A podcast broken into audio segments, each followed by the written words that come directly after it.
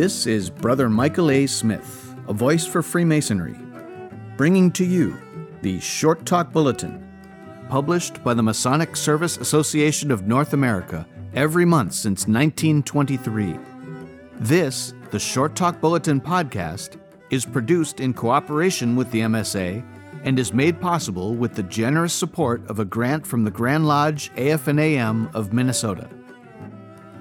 This is Brother Donald A. Sear, past master of Freeport Lodge number 23 in Freeport, Maine, bringing you a short talk bulletin, volume 20, number 1, January 1942. The Flag in Lodge. Written by Brother Carl H. Claudy. Every American Mason loves and reveres the flag of the United States. Every American Mason desires to show that love and reverence in respectful and reverent treatment of the symbol of his nation. Those who fail to do so through ignorance, not intention, through failure to act more often than by improper actions.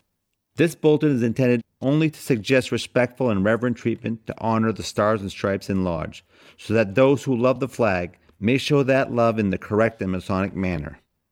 It goes without saying that a flag should be displayed in every open Masonic lodge. A majority of Grand Lodges have so legislated. Where no legislation is a mandate, brethren display the flag for love of it. Especially in these days when American unity of thought of our country and its course in the world events is so important. Should the flag be as much a part of an open lodge as altar and great lights and charters and aprons? All Masons are familiar with the etiquette which dictates the treatment of the Bible. It is to be opened and closed slowly and reverently. With the square and compasses, it is to be alone on the altar. It is never to be beyond the view of the master. There is also an etiquette in the treatment of the flag, which has all the sanction of law. The flag should never be draped over the altar or around it. Not even the flag can add to the glory of the great light. Not even the great light should rest upon the flag. There are several ways in which the flag may be displayed in the lodge. If used alone, it should be on a staff at the right hand of the worshipful master in the east. It may be displayed flat against the wall in the east, with the stars to the left as the audience sees them. If the flag is hung upright, the stars should be on the left of the brethren. If two flags are displayed, border states frequently have Canadian visitors, and in pretty and brotherly compliment, use the British flag as well as the stars and stripes. The flag of the United States is at the master's right, the other flag on the left of the American flag. If there are several flags on staffs, the American flag is not the center flag of the line of flags, but it is on the extreme right of the line. The flag should never be draped over, on, about anything. If rosettes and drapes are wanted for decorations, make them of red, white, and blue bunting. Of the flag, never. The only object on which a flag may ever be draped is the casket in which lies a serviceman or a governmental official. Then it must be displayed flat, not draped or folded, with the union at the head and over the left shoulder. The flag, of course, must never be lowered into a grave or allowed to touch the earth. If the lodge is in mourning, the flag should not be half staffed. Mourning may be indicated by streamers of black attached to the staff. Only on fixed, not movable staffs may the flag be half staffed to indicate mourning. It need hardly be said that the flag should never be used on a ceiling or as part of the whole of a costume. The flag is never to be dipped in lodge. No man is great enough to have the flag dipped to him. The greatest of men humbly yet proudly salute the flag.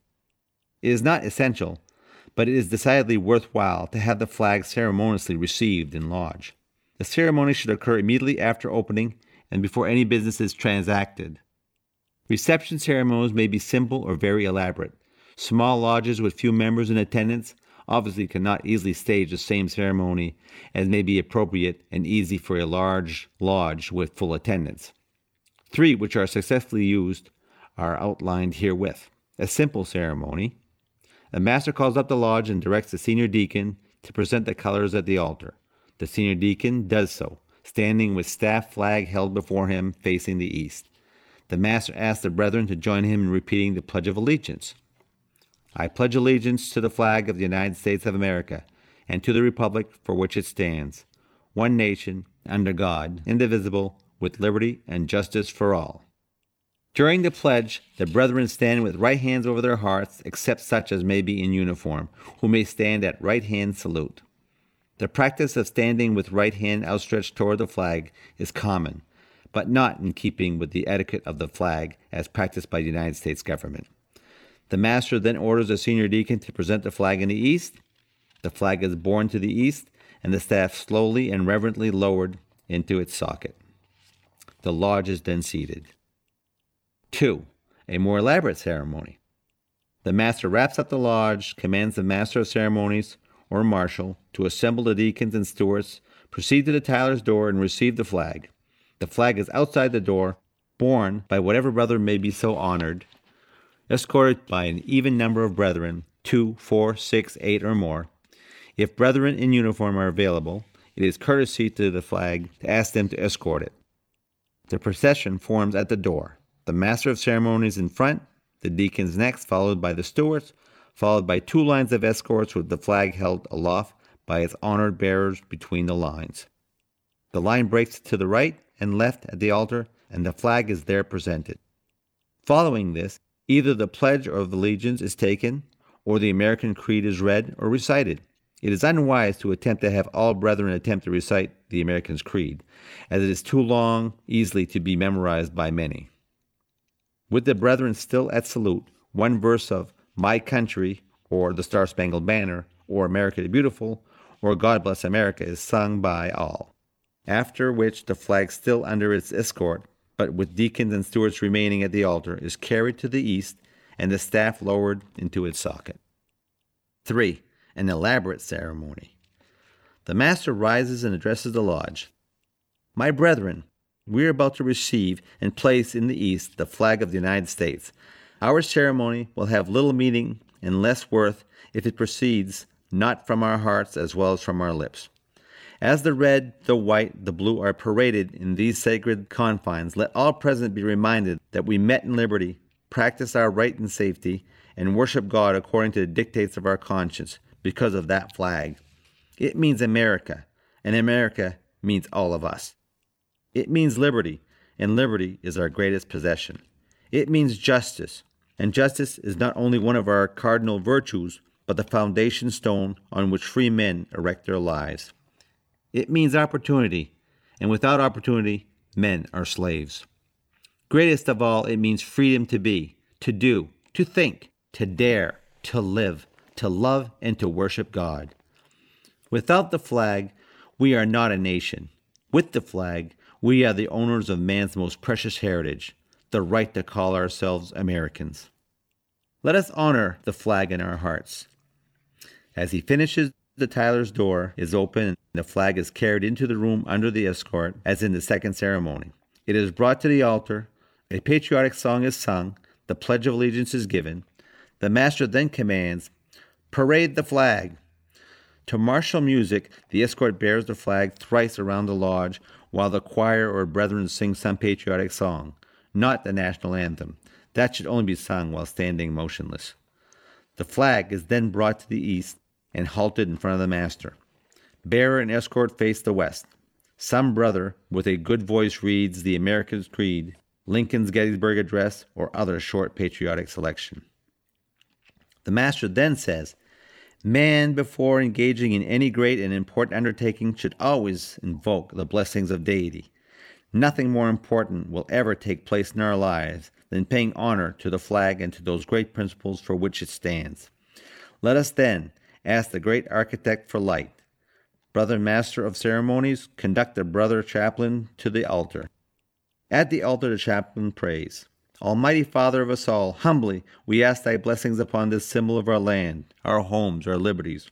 More especially, we beseech thee to open our eyes that we may more fully enshrine within our hearts the heritage which is ours, the value of our liberties, the glory of that symbol before which we bow in reverence only less than that which we kneel to thee. Suffer us all to pledge anew in our hearts, as we have pledged with our lips, an undying devotion to the flag which stands for the America we love. Amen.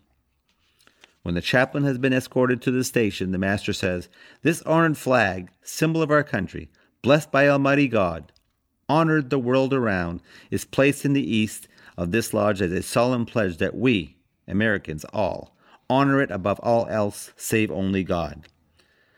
Brother color bearer, you will enshrine the flag in the east.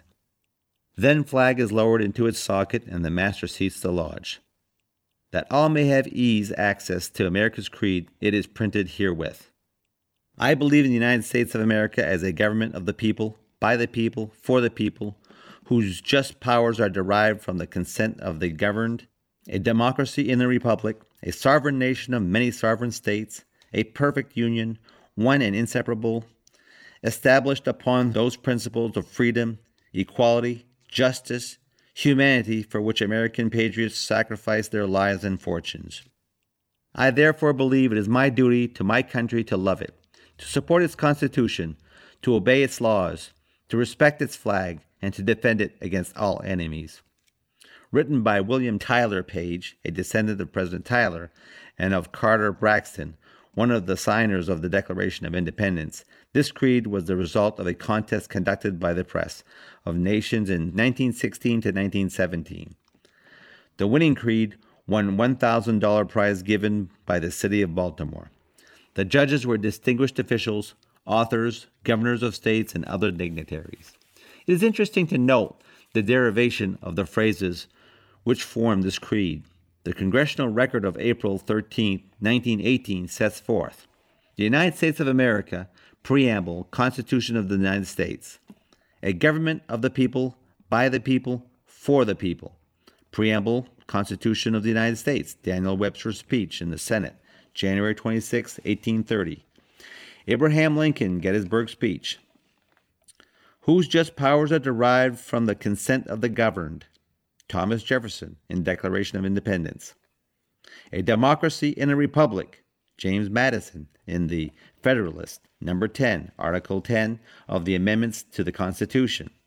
A sovereign nation of many sovereign states. E pluribus unum, Great Seal of the United States, Article 6 of the Constitution. One and inseparable, Webster's speech in the Senate, January 26, 1830. Established upon those principles of freedom, equality, justice, and humanity for which American patriots sacrificed their lives and fortunes. Declaration of Independence. I therefore believe it is my duty to my country to love it. In substance, from Edward Everett Hale's The Man Without a Country.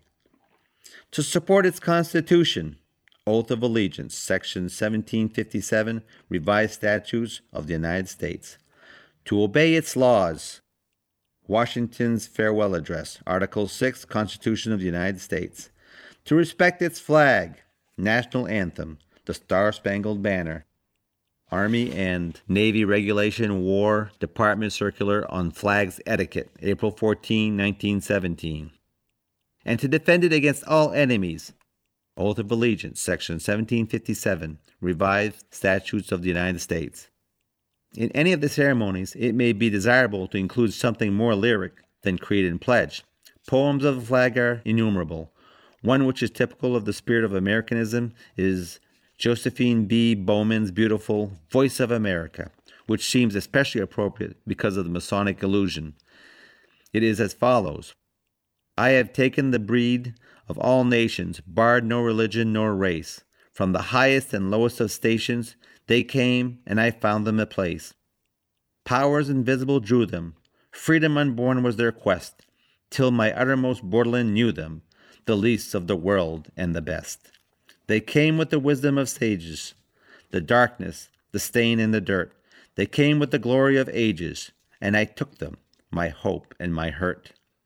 I have gathered the breed of all nations, drawn from each caste and each clan, tried them and proved them and loved them and made them American.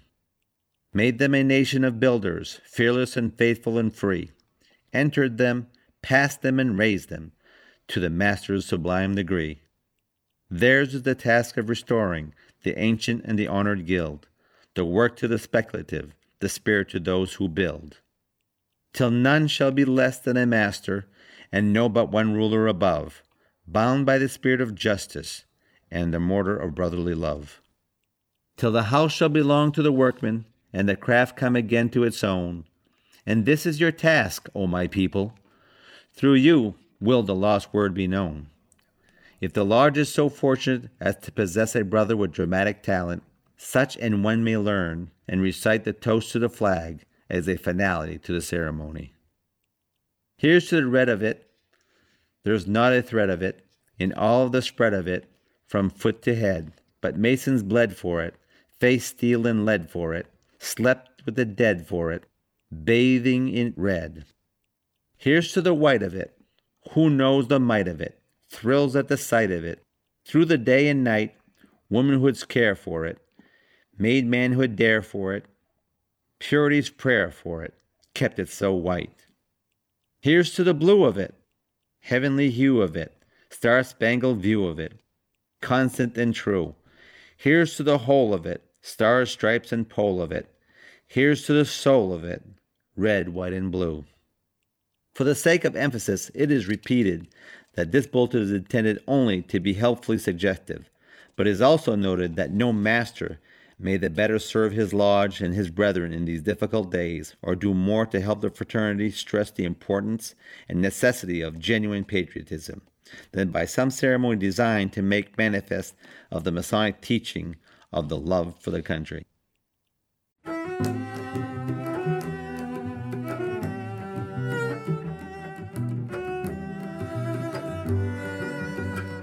This has been the Short Talk Bulletin Podcast, produced in cooperation with the Masonic Service Association of North America and is made possible through a generous grant from the Grand Lodge AF&AM of Minnesota, who have been engaging and inspiring good men who believe in a supreme being to live according to the Masonic tenets of brotherly love, relief, and truth since 1853.